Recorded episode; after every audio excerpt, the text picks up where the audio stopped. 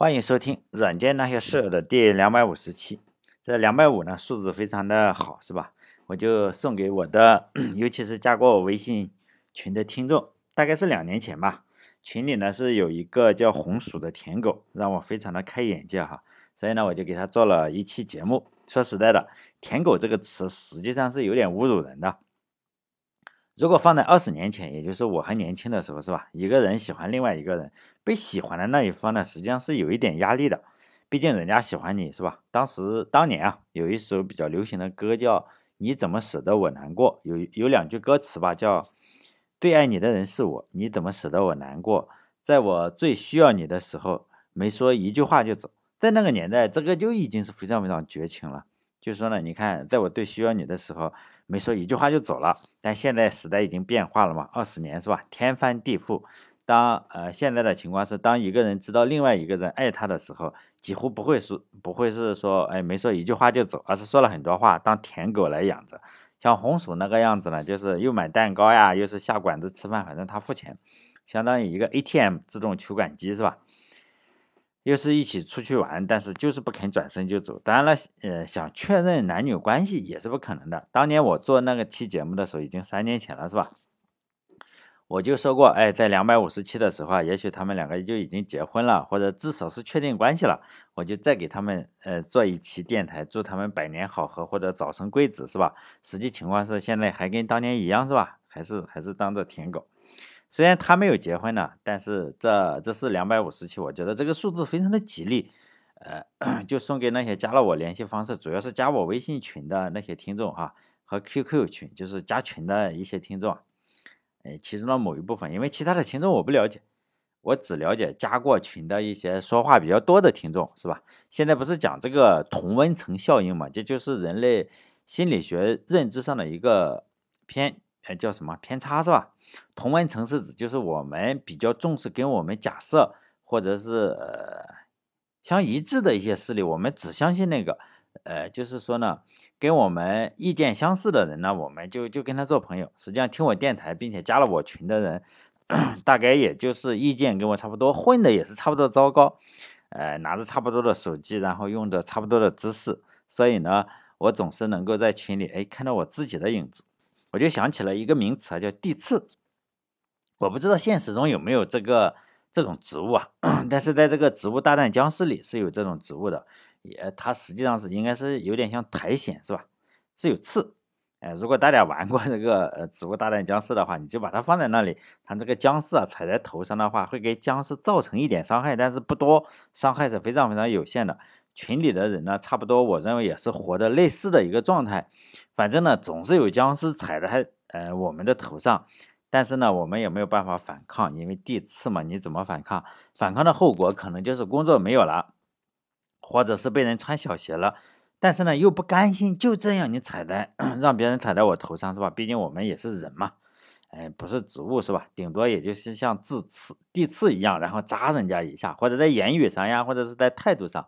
做一点点小小的反抗，反抗大了肯定也是不敢的，就这么小小的反抗一下，为了饭碗呢继续忍耐，嗯，不管是制度也好，还是老板也好，就是为了饭碗我是要忍耐的，因为这些人中呢，有的是有工作了是吧？稍微有点钱，可能还需要向父母搞点钱，或者是向岳父岳母同时搞点钱，掏空几个钱包是吧？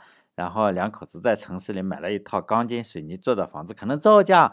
呃，加起来包括水泥费啊、钢筋费，加上这个人工费，可能一千二，一千二就可以造一平。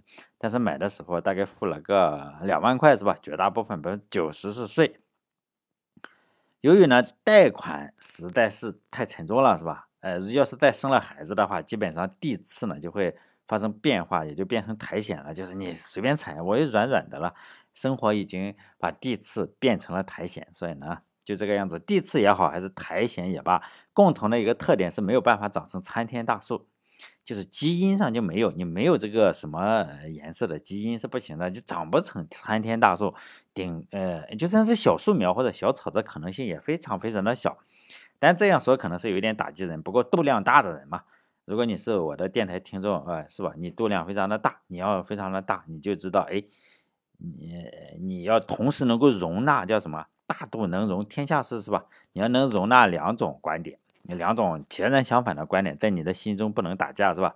在某些国家呢，就是人呢是要达到目的的工具，就是说呢，国家存在的目的是什么？就是我要有一个目的，呃，人呢仅仅是这个燃料，就是说呢是一种工具，是吧？呃，当然，我个人认为人就是目的本身，就是你人就是最高目的才是对的。但显然就是说，很多的大人物不这样认为，就认为人呢仅仅是一种工具。一旦人被认为是一种工具之后啊，他是要管理、要计划。当资源不足的时候，就计划着你不能生了，这个人不能生了哈。当需要消费的话，就就就要鼓励消费嘛，什么信用卡呀，或者是驴包、宝马、奔驰什么的，你最好都要买。就是整个的是鼓励消费。呃，当发现我操，这个劳动力又不足了，就是说呢，我要赶紧的鼓励你赶紧生小孩。在这种大棋盘之下呢，也就是每个人实际上是当了一个工具人，也就因为你我们的定位一旦被定位成工具人的话，实际上就很难有很大的作为。当然了，我只是其中的一块小苔藓，我现在地刺都没有，没有刺了，就是苔藓，嗯、就这样活着。我不知道大家有没有就是说农村生活的经验，因为我是在农村，是吧？呃呃，农村做题家就是凤凰男，在田野里呢，尤其是夜晚的时候，会有蟋蟀的叫声。蟋蟀的叫声啊，实际上并不是说是嘴里发出的，它没有喉咙，也没有声带，仅仅是它就是左右的翅子好像一张一合就摩擦摩擦起来的，震动翅膀就可以发出非常悦耳的声响。有人研究过，当然不是我研究的，我看人家研究的。人家研究过说，这个蟋蟀的这个叫声啊，它震动的声音啊，并不是一个单调的声音，可能我听不出来，我认为是一个。他说是不同的频率啊，不同的音调、啊、这个样子，用来表达不同的意思。比如说啊，夜晚的时候，蟋蟀响亮的长节奏的鸣叫啊，就是说我要警告什么？警告这个同性。哎，蟋蟀只有男性，就是说雄性的蟋蟀会叫，呃、这个这个呃雌性呢是不叫的。雄性它是说呢，有一种节奏就是让同性你不能进入，你听到了你就赶紧滚蛋，这这这块领地是我的。还有一种叫声是用来求偶，就是说呢，哎，这个蟋蟀并不是说它要演奏乐器，是吧？它主要是用来求偶。当别的同性进入领地的话，它可能就是说又会有另一种的比较急促的或者另一种节奏的，哎，也警告，是吧？就是相当于喊话，你赶紧滚蛋。还有另外一种叫声啊，就是说，哎，这个蟋蟀已经吃饱了，或者刚刚办完事，然后呢发出慵懒的叫声，哎，类似于我们发个朋友圈炫耀一下。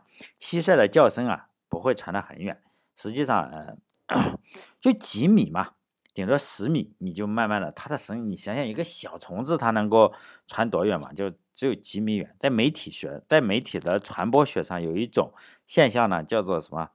沉默的螺旋，就是说呢，只有主流意见发出声音，并且呢声音越来越大，其他的人呢就是因为你的喇叭最大，然后其他的人呢的就是附和或者沉默了。在网虚拟的网络世界中也是这个样子，群体就迷失了，就完全不行了。这就相当于在农村这个夜晚的这个田野里，他们就说你这个蟋蟀特别多了的话哈，蟋蟀特别多了的话，他们就会在放这个一个喇叭，是吧？也相当于模拟一个傻逼蟋蟀，然后呢研制出一个扩音器这个样子，其他的蟋蟀的声音就会被这个这个蟋就是被这个模拟器，这个扩音器吧。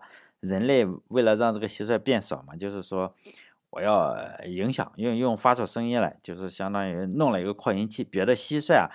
别的蟋蟀的声音你只能传播几米嘛，它的这个声音就传了三千公里。比如说哈，三千公里一个圆形，是吧？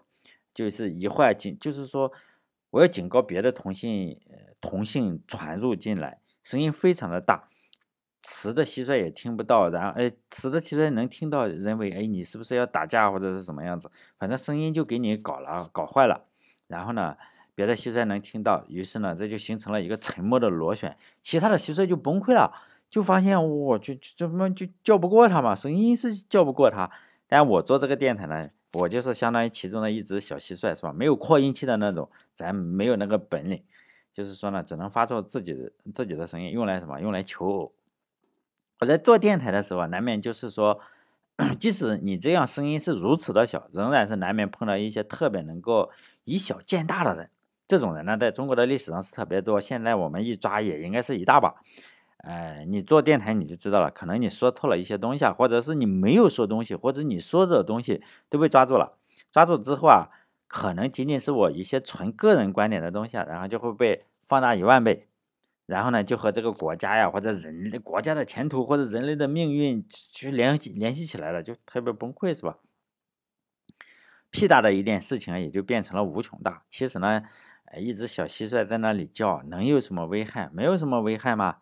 这种人呢，实际上是自古有之的，绵延不绝。实际上，我的电台被删了很多，就是因为这个样子。这种人自古就有，他不停的举报你。举个例子吧，大家肯定知道，宋朝有一个伟大的文学家叫什么？叫王安石。这个人的文学水平可能是中国历史上最前列的几个人之一，至少梁启超认为他是中国两千年历史上的老大，是吧？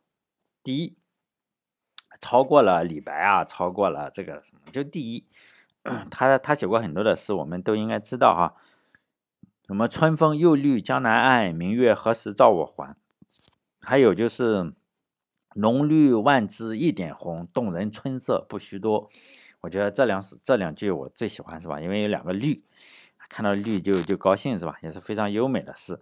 但是呢，王安石有个毛病，他这个毛病后来爱因斯坦也有，就是不修边幅，就是他长时间的不洗脸、不洗澡，然后也不刷牙、也不漱口。如果大家了解就是苹果公司乔布斯的话，这个人也这样，他年轻的时候不洗澡，吃胡萝卜、吃苹果，然后呢不洗澡，他认为我身上应该香香的，是吧？就因为我吃素嘛。古代也确实有这样的美女吧，据说不洗澡也是香香的。比如说这个金庸写的这个《香香公主》，陈家洛啊就经常舔舔一口，是吧？然后说哎呀真香真香，是吧？因此呢得名香香公主。但是没有证明王安石有这个香香公主的天生丽质难自弃，所以呢王安石就是呢这个这个身体是比较脏，然后呢味道也应该是不太好，是吧？就因为他这个习惯呢，让一个三十岁开始开始读书的老先生发现了。这个老先生呢当然也是很有名气的，他叫苏洵，和三苏之一啊，苏洵，他和王安石是并称为唐宋八大家。虽然都是唐宋八大家，但是这个苏老先生呢，却是看不惯这个王安石，他专门写了一篇文章，也就是当时的大字报，叫什么辨奸论，就是辨别奸臣论，就是什么人好，什么人奸，叫辨奸论。说呢，如何辨别奸臣呢？他认为你这个天天不洗脸呀、啊，脸不干净的人啊，这个、嗯、心肯定也不干净，是吧？你整天不换衣服的话，也不追求吃好吃的东西，每天你只懂作诗啊，或者是博取名声，这种人，他认为人家博取名声，就用现在的话来说，就是你想红都想疯了，是吧？实际上，王安石一直是红人，他根本不需用，不需用搞这些东西。呃，但是呢，在苏洵的眼中，就是这就是大大奸大恶之人，因为你不洗脸，是吧？就不行。人家王安石可能仅仅就是这样的人，他不喜欢洗澡，他老婆不嫌味的话，你苏洵实际上是管不到的，人家老婆都没说，并且他老婆还给他找了个小的老婆的，人家的小老婆也也没说。你你你你，呃，据说王安石的老婆比较胖，大老婆比较胖，嗯。可能后来呢，又给他找了个比较小的老婆，但是呢，哎，王安石觉得不行，还是还是要大老婆。然后呢，他大概就给了现现在多少钱？三千贯钱好像是。他说：“哎呀，你既然你是三千贯钱买来的，是吧？退货吧，退回就把这个女的又退回去了。但是说钱也不要了，是吧？你再跟着你，就是说我、哦、只要一个老婆，是吧？一夫一妻，哎呀，太多女人也管管不了。”哎，据说是这个样子啊，这个大家可以去看看，哎，书上是有的。说说就是说什么呢？说他不修边幅，他在睡觉的时候，他突然发现，哎，老婆变了。他其实也也也发现了，是吧？在睡觉的时候才发现，哎，怎么老婆换人了呢？哎，就这个样子。但他，呃，苏洵呢，就认为我管得着，是吧？你不洗脸，往小了说呢，就是不讲卫生，是吧？往大了说呢，就是危害国家安全。这种见微知著的。哎，见微知著，是吧？嗯、呃，还是著啊，著作的著，是吧？或者是著，我也不知道，是吧？经常读错字。呃，这个论点呢，实际上在中国备受推崇。抓个小辫子就觉得，哎，我应该跟领导打小报告，是吧？苏洵的领导是谁？是皇帝，是吧？他就向皇帝打小报告。呃，当然了，王安石跟皇帝的关系也确实不是很好，当然也不能说是因为苏洵打小报告是吧？但是也许是有这方面原因。实际上各式各样的人都是有的，有的人就是不修边幅，但是呢心地比较善良，像王安石呀、爱因斯坦。王安石后来当然是权倾一时了，也没有对这个苏洵进行任何报复，还和以前一样，就是说你爱说说，反正我官也很大是吧，你也搞不定我，就这个样子，也不理不睬。有的人呢，他就是搞的可能就是你也洗脸啊，搞得很干净，像德国的戈培尔，那个西装笔直，然后头发一根都不能乱的，是吧？能再怎么样发型都不乱，但是满嘴谎言，是吧？上来就烧书，还把电台啊什么收归国有，就是坏透了的一个人。但是最后他也是情妇找了一堆嗯孩子，是吧？最后吃氰化物死了，嗯，好像七八个孩子啊，都最后都把他毒死了。那我从前也是喜欢看书嘛。就特别喜欢看就是人物传记，你看完以后啊就就比较抑郁。为什么比较抑郁？因为你觉得越看大人物的书，你就觉得越自己像个傻逼，是吧？因为别人的生活都多姿多彩，又聪明又有钱，还还很有能力。我在电台里当然讲了很多很多大人物的故事啊，越越讲时间当时越越觉得自己愚蠢。但是呢，加了这些电台的听众以后啊，我就觉得哎，好像自己也不是特别愚蠢，也是个正常人，并没有那么愚蠢，因为这些听众的生活呀，过得跟我差不多，是吧？除了像成哥呀或者初哥呀那种天神级别的人，就可望不可及，是吧？我们能做的只能诅咒他早点阳痿，其他的实际上做不到，是吧？但是人家还是身体棒棒的，没办法，是吧？那种人就是天神级别的，我们就是没办法，就是老天爷就是让他下来就是服务女生的，没没没什么啊，他们有。帅帅哥要有更多的责任，其他的人大部分人都像我过的差不多，就是把生活过得支离破碎的。比如说有像熊大啊、嗯，一个淄博的人，是吧？淄博的家伙，我老乡，戒烟一百多次也没有成功，是吧？最长的戒烟戒了两天，然后最后还是买了老罗的电子烟，然后觉得哎这个烟弹呢，结果就特别倒霉，是吧？烟弹又漏油，由于老罗的电子烟有各种各样口味的，是吧？结果一漏油，觉得哎还挺好吃，哎呀。所以呢，熊大还每次都紧紧跟任何形式、任何的热点，他都搞什么外汇、什么东西、比特币什么都有，像比特币什么都搞过，矿机也搞过，就是基本上是花两千块钱电费，然后挖六百块钱比特币的，是吧？但最大的好处是我从他那里搞了一块显卡，所以、嗯、他送显卡是吧？因为他并没有赚到钱，应该是没有赚到钱。那显卡要相当新了，就这。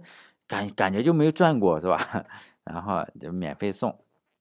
还有一个天津的老铁，是吧？年龄比我小几岁，发型呢有点像《魔岩三杰》里的窦唯，当然人长得也确实有点像窦唯，不是以前的那个窦唯，现在这个窦唯啊，以前的窦唯还是比较 OK 的，就现在的窦唯就有点成仙的那个样子。但这个老哥跟这个窦唯长得神似，真的是神似，很有钱，然后住别墅，但是呢，已经进入了玩模型，就是每天都是开模模型，然后给自己家里弄个显卡，然后呢，干什么呢？大概就、呃、玩玩玩排雷或者是什么，他应该不大像是玩游戏的样子。那什么异性对他已经没有吸引力了，老婆就是清心寡欲，老婆是最好的朋友，就这样，一点一点就就心都不动，就每天都是。怎么开模什么的就成仙了。还有一位听众呢是上海画画的，但但我从来不问人家的名字，是吧？这不不礼貌。再说了，男的问名字也没什么意思。哎，反正呢，他自称是美术工作者，哎，就设计师嘛，嗯，设计师俗称啊，我们普通人都喊他叫美工，但是呢，他认为他比美工高一个档次，所以呢，不能喊他美工，就是叫设计师，是吧？叫 U I 设计师。他他的经历就比较好了，他日常就是跟他老婆吵架，呃，他老婆也跟他吵架，他也跟他老婆吵架，彼此吵架。他老婆跟他吵了架呢，他老婆就公务员嘛，比较比较比他要牛逼，是吧？他就跑到同事家里，不是，是他老婆跟他吵了架，他老婆跑到同事家里住几天，可能住住一周，但也不知道他老婆跑去的那个同事是男同事还是女同事，关系正不正经，他也不好问，是吧？可能是。不管是男女，你住几天总是不好嘛。两个人据说在一起五六年了，都吵出感情来了。感情就是说，随着越吵越浓，越来越升级嘛。因为画家呢，实际上是经常受他老婆的气，他老婆公务员是吧？但同时呢，也发现了，哎，有个受呃受了气之后啊，有个老婆也是很方便的。因为以前的时候，没有老婆的时候受了气只能闷在心里嘛，不能随意发泄，对其他人你发泄也不体面。有了老婆以后就不同了，对任何人发脾气，比如说都不如对这个老婆发脾气那么痛快。哎，朋友就不必说了，比如说我们跟朋友一言不合就什么，那肯定是绝交了嘛，微信就拉黑了，那你跟我发火，你又不给我钱。同事也不必说了，你发了火可能抬头不见低头见，可能要打架是吧？老板更不用说了，你发了火马上滚蛋，失业了。只有呢，老婆像什么，像荷马史诗里风神的这个皮口袋，风之神是吧？风神的皮口袋受气的容量之大，可能几十个热气球都能盛得下。他老婆当然也发现了有个受气的老公的好处，因此呢，两个人都把在外面受的气哎发泄在彼此身上，哎呀，这个社会非常的和谐，两个人就这样幸福的生活在一起。但还有一个叫文王的，文王是什么哈？文王是，呃，我我我一直把它定位成半个红薯，为什么是半个呢啊？它和红薯还是有区别的，就红薯的区别是，红薯至少有个舔的对象。红薯那个三三零嘛，他舔有个女的，他虽然一直舔不到，但是至少有个舔的对象。但这个文王他在他跟红薯一样，在人口高达两千，网上也有说五千万，也有说两千万，也有说三千万，也有说一千万。深圳不知道是吧？据说深圳是个女生比较多的城市，咱也没去过，没去过大城市。哎，反正在两千两百万的城市吧，假设取一个中间值是吧？两千两百万的人口的城市，据说女生占一多半，比如说一千两百万吧的城，深圳竟然找不到一个人下口舔，所以呢，空有一根灵活的舌头。最近呢，他我看他是去了一个叫弘法寺，深圳啊寺庙是吧？弘法寺请求佛祖，可能他也搞不清楚，佛祖实际上是自己都没有老婆，怎么会给你老婆呀？是不是？哎，求佛祖这个东西不能求佛祖，应该求丘比特或者求道教也好。那个月下老人应该是，应该不是佛祖吧？我也不知道他为什么去佛教里去求老婆。佛教里人家是说你这个打光棍求佛教是吧？他估计要打光棍了，所以呢，他求完了之后啊，就就在那里叫一声佛祖是吧？我要这铁棒有何用？我要这变化又如何啊？最近。我看他老是安慰自己啊，安慰我们还是安慰自己，说他已经有女朋友了，但我们也不好意思戳破他，是不是从网上找了个图是吧？然后还还弄上个马赛克，搞搞搞，反正是挺漂亮，挺像网图的，也不知道是不是真的女朋友。当然还有很多很多，就是我这个群里还有很多哈，有酒后热爱学习的机器老哥，不喝酒啊就不学习，一, 一喝酒其其他人都是是吧？酒后。怎么样子？他酒后学编程，哎呀，这你不喝酒是不不学编程，一喝酒呢就就整编程是吧？还有有还有一个是，据说就是、呃、以前讲过他，他是真的发了工资就给前女友打钱的老王是吧？还还是打银行卡呀，知道吗？不不打这个微信，微信得点一下。还有说这个德国工资太多是吧？就非常他妈的苦的，天天说德国特别苦，工资花不完，哎呀，没地方玩是吧？李哥是吧？高材生，中国的哪个高材生都去德国了。还有另外一个在美国受苦的高材生是吧？美国受苦，哎呀，也也去了。你看这个在德国、啊、跟这个美国，他们就学习好，所以学习好还是很有好处的。他们就去留学生是吧？读博士，然后读最好的学校的博士，然后在那里干什么？吃西餐嘛，就找个外国老婆吃西餐，但。国内的听众你就可能就只能吃中餐啊，是吧？还有一些大学生，像这个文王呀这种，应该是上过大学的，咱也没读过大学生也搞不清楚，是吧？这些大学生看起来就是吃自助餐嘛。